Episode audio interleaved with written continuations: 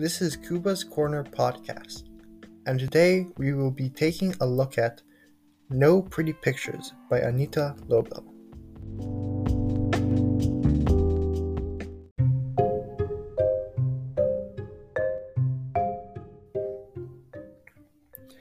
Anita's story starts in Krakow, Poland, where she was born into a pretty wealthy family.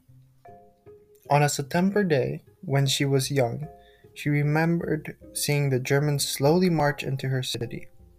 I held on tightly to my Nyanya's hand.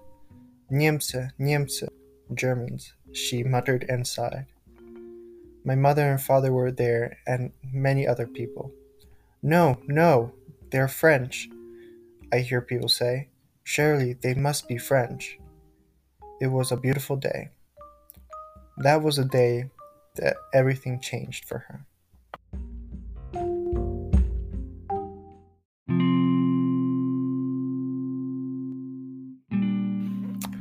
This book will mostly appeal to people who enjoy reading history or war books.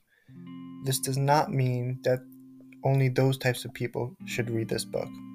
This book is a, is a very important piece of history, which ta- makes it a worthwhile read for anyone who wants to.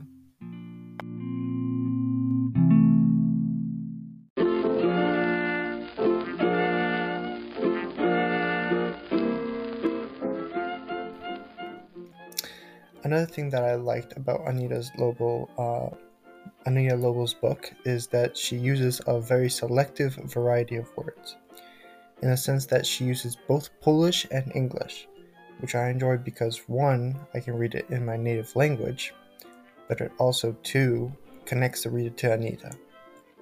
Then the connection the connection she makes by doing this is something that I find to be very important in the book.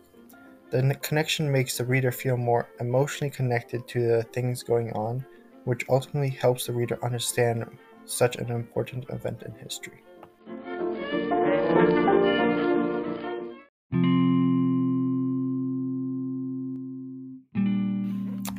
This book will mostly appeal to people who enjoy reading history or war books. This does not mean that only those types of people should read this book. This book is a is a very important piece of history, which ta- makes it a worthwhile read for anyone who wants to.